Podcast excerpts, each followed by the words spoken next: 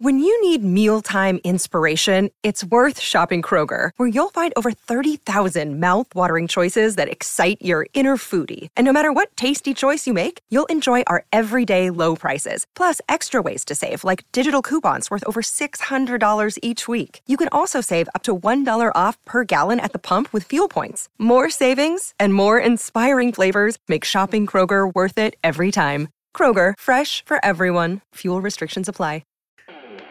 Hello and welcome to the Transfer Window, the podcast that brings you the news before it becomes news, as well as insight and analysis into all the subjects you're talking about in football.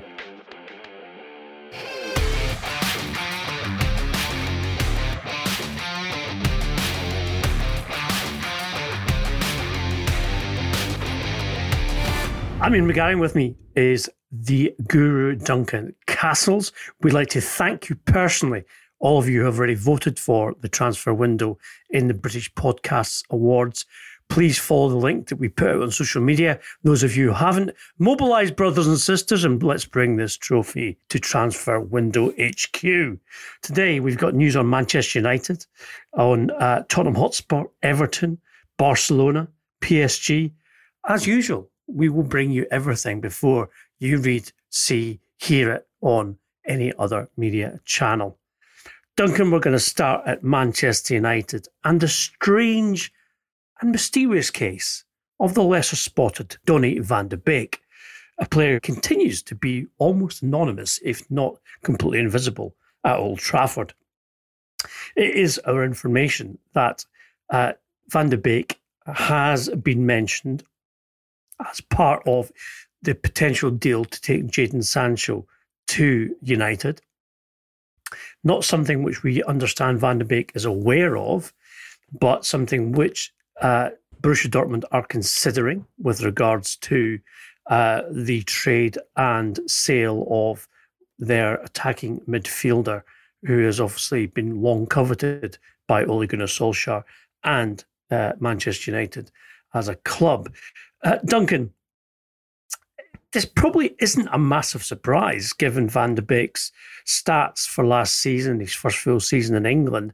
Um, although the player himself, uh, I think, uh, deserves recognition for wanting to prove himself. Yeah, you can't say otherwise than the move hasn't worked for both parties in terms of that first season at Manchester United. So he played just 551 Premier League minutes in total and just was given just four Premier League starts in total. And this is from a player who, remember, was going to Real Madrid, had a, a, de- a deal in place with Real Madrid for some time. They were not able to complete that because they couldn't get to uh, the money that they'd agreed with Ajax. Um, because of the effects of COVID, because of La Liga's limitations on Spanish clubs and their, their spending last summer. So Manchester United, quite astutely, it seemed at the time, moved in and took the player at a discounted price, still a very substantial transfer fee, and uh, and looked to have someone who um, who can play in all positions in central midfield. Uh, had, had accomplished achievements um, for Ajax at holding midfielder as an eight and in his preferred position as a number ten. Um, also looked like he could be a replacement for Paul Pogba had Pogba disappeared last summer and been sold um, as discussions were going on in that direction. Instead, um, he never established himself in the team despite some reasonable performances early on in the season, particularly one at Newcastle United where he turned the game around uh, for Manchester United. He then saw Solskjaer um, I think yeah, you've got to say deftly man managing Paul Pogba, uh, and uh, and what has been a difficult situation for for um, many people to handle Paul Pogba at Manchester United. But he got some of the best football out of Pogba, putting him in the team in a uh, what was in principle a left wing role, but actually allowed him to operate uh, centrally alongside Bruno Fernandes and have two players who wanted to be number 10 in the, in the side at a time and two creators to release his strikers and, and had a lot of successful um, results and, and performances from it. I don't think it's a perfectly balanced formation and I think that's been demonstrated by opponents taking advantage of it. But Solskjaer used Pogba, got him to buy into the project, got him to buy into the idea that he needed to to um, excel in the Premier League to get the move he wanted um, away from Manchester United or get the maximum on a new contract. Um, Mino Raiola playing games over that contract. United still uh, trying to get dis- discussions going with Pogba so that they can see how much it will cost to retain him uh, and trying to avoid losing him for nothing in a year's time. And Van de Beek's kind of been caught in the middle of all of this. Um, his his value's gone down, his status has gone down, and and you now have a situation where United are are considering including him in uh, the important deals they want to do this summer. Um, if they can get a good valuation from a club like Dortmund, who you have to say would um, would be the kind of club you'd expect to go for a player like Van de Beek before he'd moved to Manchester United rather than after he'd moved to Manchester United. They will, however, have to have buy in from Van de Beek for that. And the guidance I have as to his position on what he wants to do this summer is that he wants to stay in England, he wants to stay at Manchester United, and he wants to prove that he is capable not only of playing in the Premier League but excelling in the Premier League. Um, and he wants to do that regardless of what Manchester United's plans are for him. Um, now, I think that's very understandable given what his status before he came to the club and given that he in many ways should have been at Real Madrid rather than Manchester United to be seen as a make weight in a deal for the next big thing that's coming to uh, the Premier League, Jadon Sancho, is not a good look for a player. Um, while if I think if there was a proposal with a with a major club wanting to buy Van de Beek in his own right for a substantial transfer fee, and that club was of interest to Van de Beek, you'd have a different story there. That there, that isn't in place at the moment, and Van de Beek is going to be resistant to the kind of dealing that Manchester United are considering doing with the player. Um, which will which will obviously complicate things for uh, for both parties. I think it's admirable, obviously, that the, such a young man, um, rather than accept his fate, wants to prove himself. However, there's only many times you can accept that slap in the face, and four Premier League starts is certainly a slap in the face for a player who was a first pick on the team sheet at Ajax. Uh, I think for some of uh, our uh, community who listen to the podcast regularly, if they hadn't seen uh, Frenkie de Jong play at Barcelona last season, uh, having seen him play in the Euros and be outstanding uh, in almost everything that he's done, that's the kind of st- uh, standard that uh, both that De Beek wants to be at and aspires to be at. Now, if he's not getting the game time to even prove himself, then that clearly is a big problem, both for the player and for Manchester United. Now, we reported on the podcast two months ago that Manchester United had offered an olive branch to Mino Raiola and Paul Pogba with regards to uh, generating conversations about a new contract for the player who is out of contract in the summer of 2022, and that that invitation had yet to be taken up.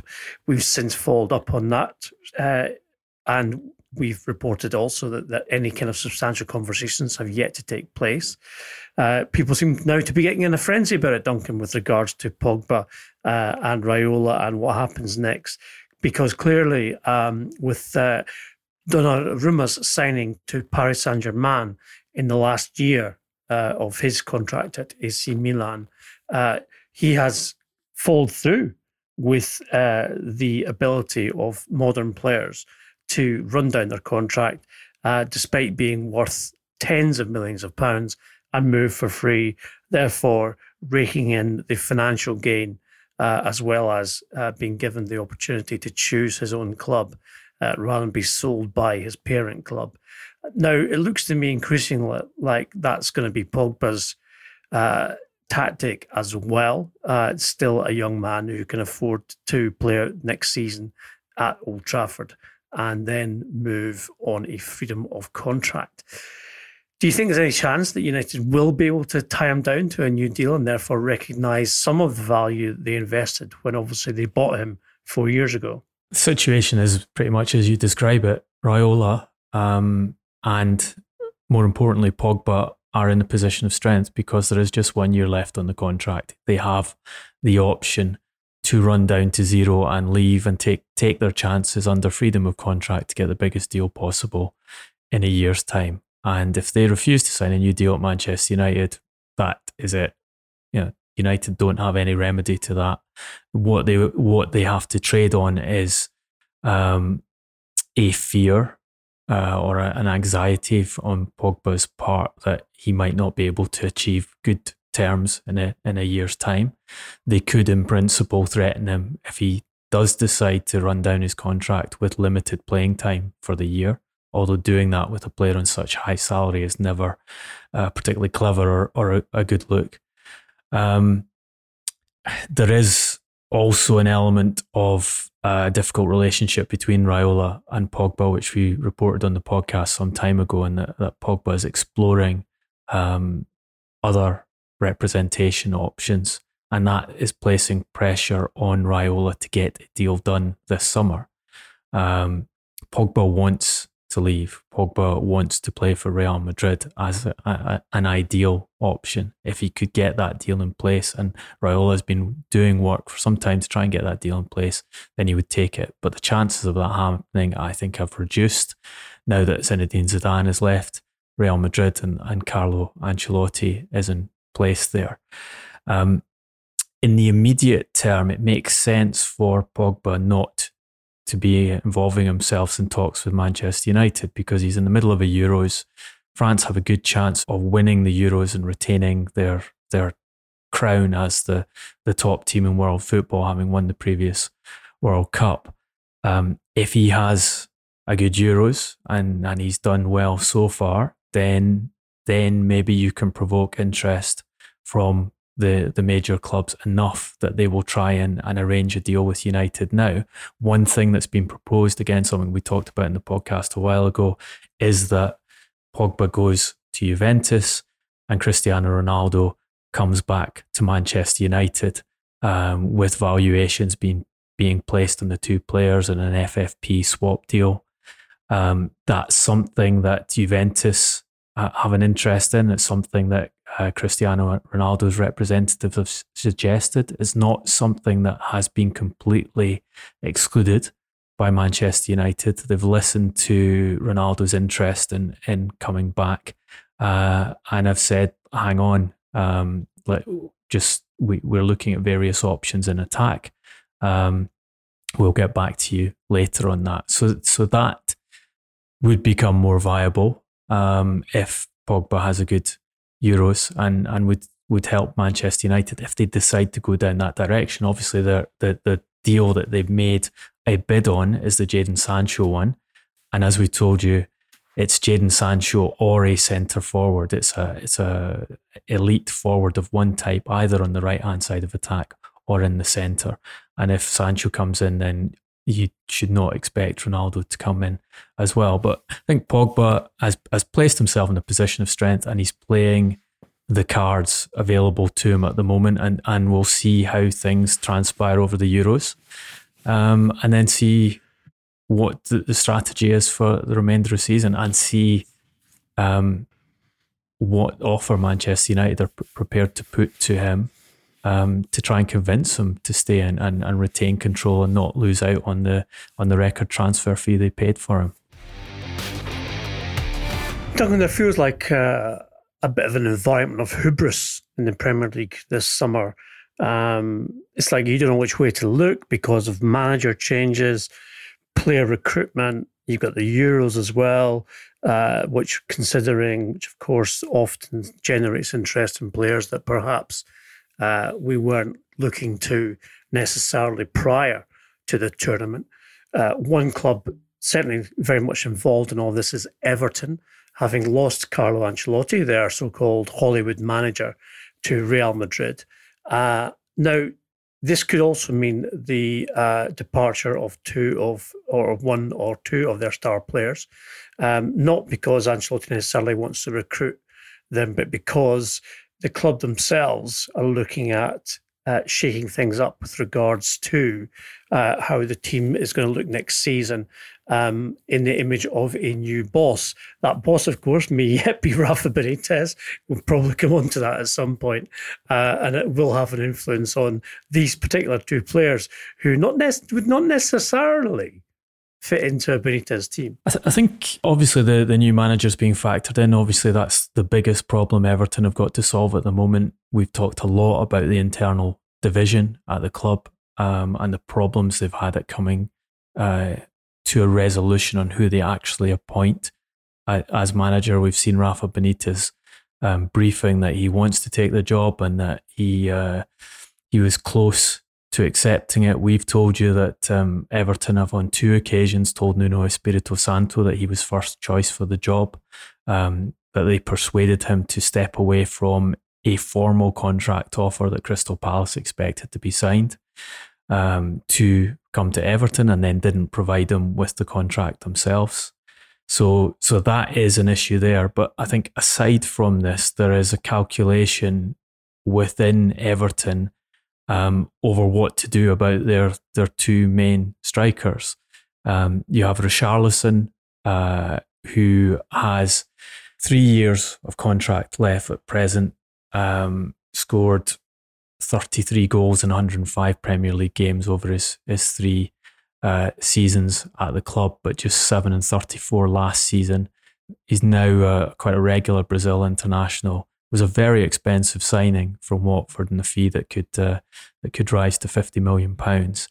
Um, and Richarlison is very much open to moving elsewhere. His agent has been looking for opportunities to move him elsewhere. Everton aware of that, and they're, I think they're being quite pragmatic about it, and they're they're they're saying if a good offer comes in for this player um, who wants uh, to leave, um, if he gets what he regards to be a good offer, then we should take it and uh, and invest elsewhere.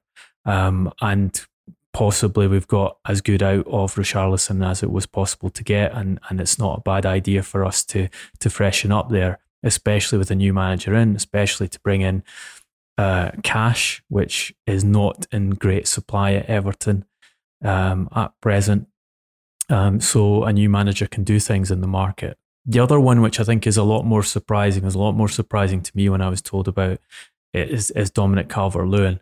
Um, Calvert Lewin has excelled, I think it's fair to say, in the last two seasons. I, I see him as a very rounded striker. He can do a lot of things, and he has that physical presence which which unsettles a lot of defenses. He scored well, um, 13 uh, in the 2019-20 season and 16 Premier League goals in, in 33 games last season. He's a full England international. They've got contracted till 2025. So, you know, they should all be tick boxes. And normally, you you would think when you have a player of that type, um, you'd want to do everything to retain him. But actually, the guidance I have is that ev- there's a sense within Everton that Calvert Lewin is very valuable, and they wonder whether he's reached the peak of his development. Now, my personal view, and and it's not relevant, is I, I, I would I see him as still improving. I like what I see, but the, the experts within Everton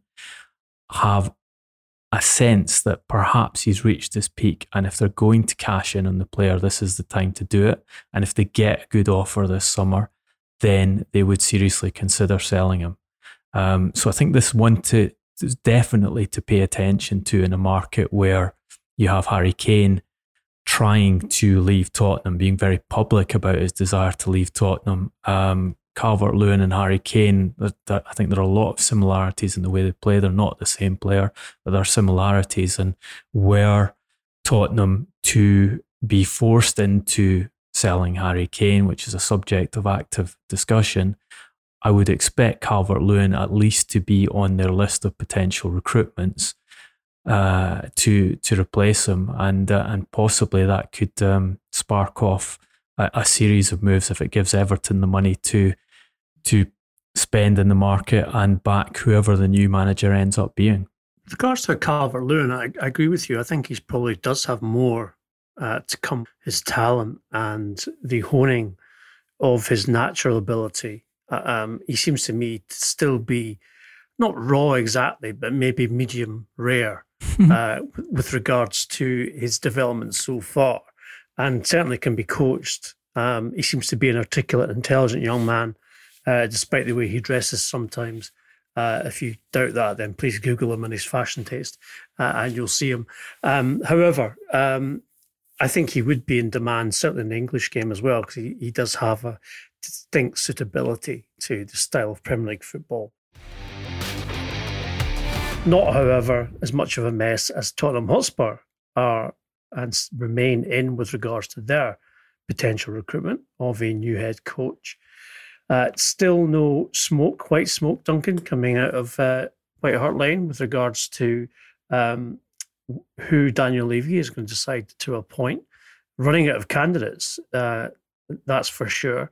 We had a very good response to last week's pod. But Duncan, you have a, a, a nagging sense, I, I feel, based on your contacts and information, that the Mauricio Pochettino return saga isn't just quite over, despite uh, PSG saying he stays and we've activated the extension on his contract. Yeah, PSG have been very strong in this. Leonardo came out and said that Pochettino was staying. There was no issue. He was happy with him. Um, that uh, they'd be working together going forward. We told you that Pochettino tried to get the Real Madrid job, made himself available for that, tried to get out of Paris Saint Germain um, because he hasn't enjoyed it at the club. We've discussed the issues that he's had with handling that um, FC Hollywood uh, squad of players. Um, he obviously made him was open to talking to Tottenham. Tottenham uh, briefed that they were open to bringing him back. It, it seemed that Paris Saint Germain's actions had, had cut that path off.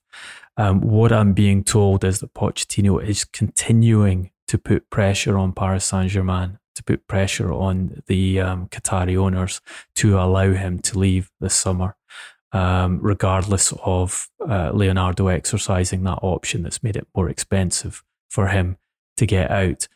Um, so, so there you have at least the potential that Daniel Levy can get the man back who he seems to regret having sacked to bring Jose Mourinho in and then being forced to sack Jose Mourinho again.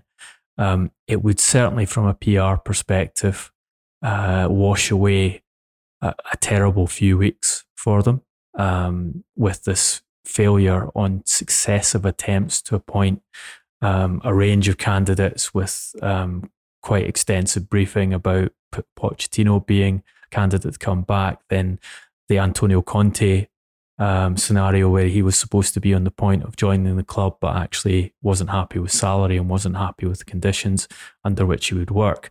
Um, you have Fabio Paratici offering the job to Paulo Fonseca, Paulo Fonseca agreeing to come, then that being withdrawn um, from Fonseca. The, the job is then offered to Rino Gattuso, um, contract drawn up and because of fan protests over a number of issues, that is withdrawn from Gattuso, and they're they're left looking again. If Pochettino can secure the exit, then um, I think all maybe not all is forgiven, but a lot will be forgiven um, by Tottenham supporters. He does actually fit that description of a coach that Daniel Levy put on the, the Tottenham website when he made his public apology to Tottenham supporters. Um, he is a better fit to that description than um, Nuno Espirito Santo, who I understand has been offered to Tottenham again, um, and uh, would be a experienced Premier League coach who's done well in England, and, and in many ways, I think.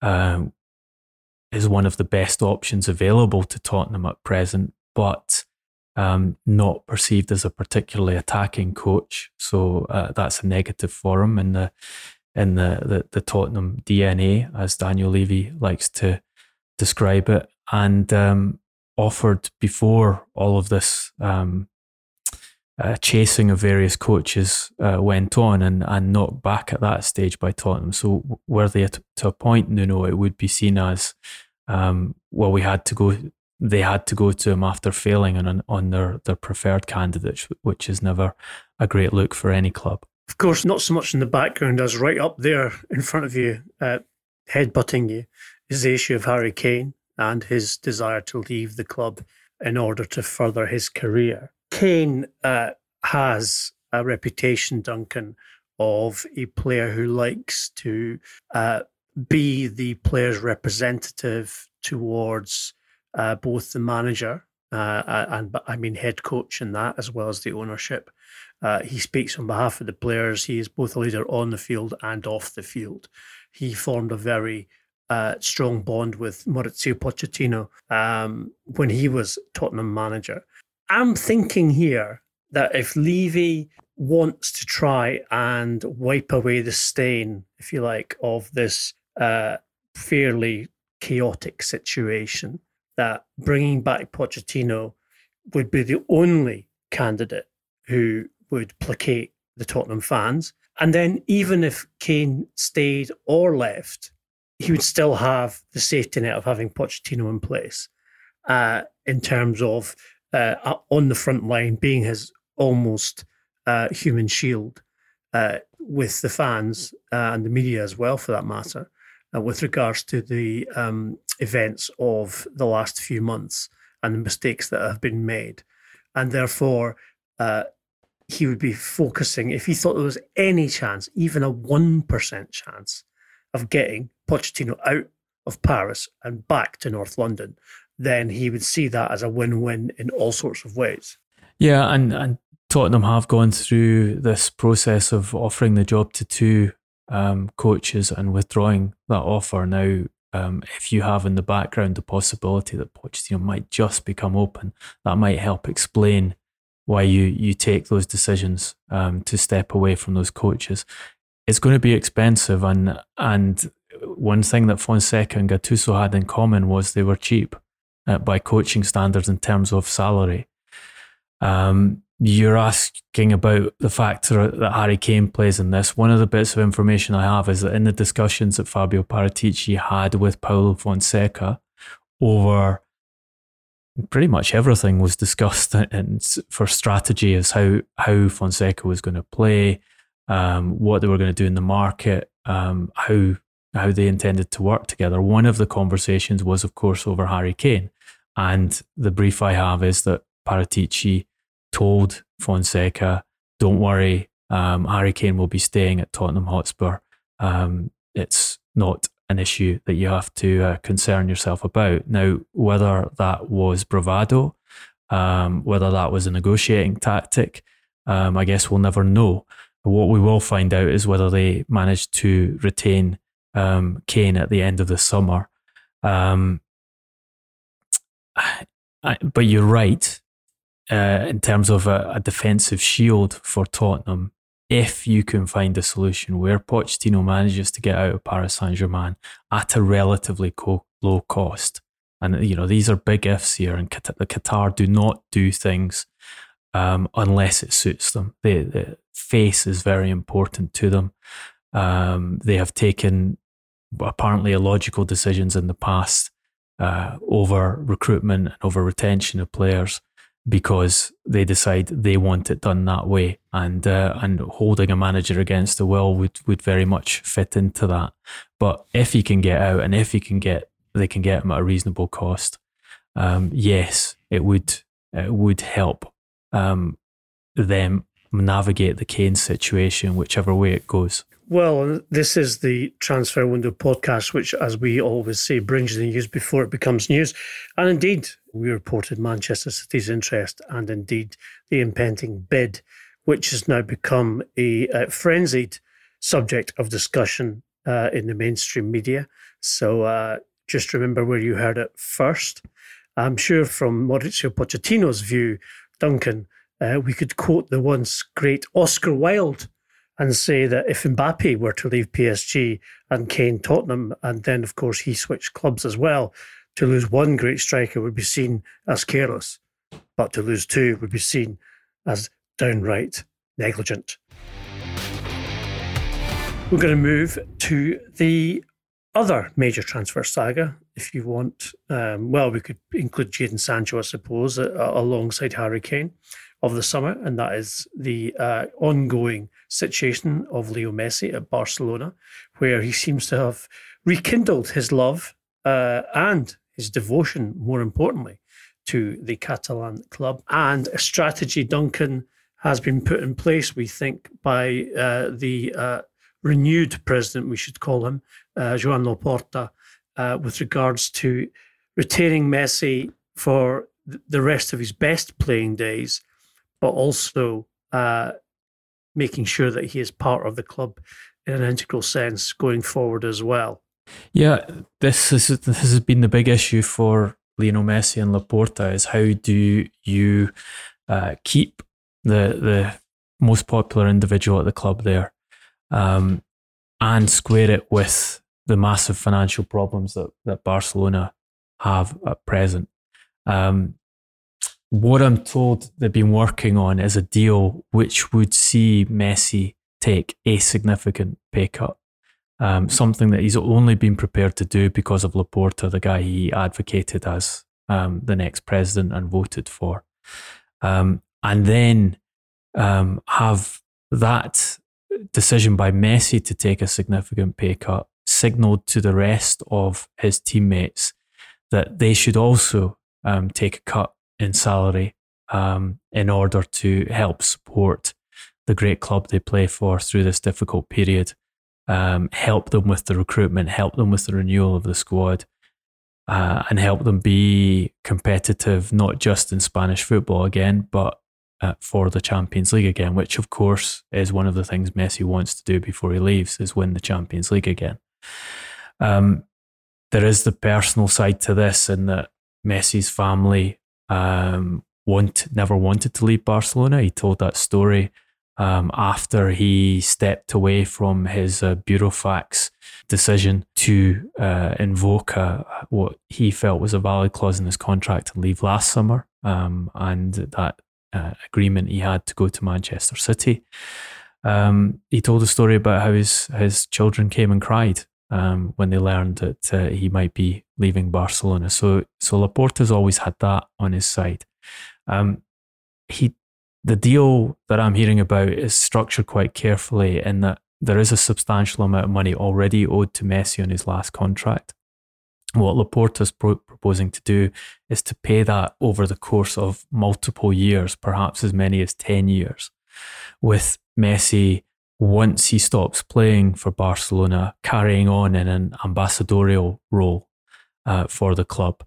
Um, even, uh, and this is also part of the proposal, even if he goes to America to play MLS football um, after he finishes his playing career. So he would remain at, partly in the employ of Barcelona during that period.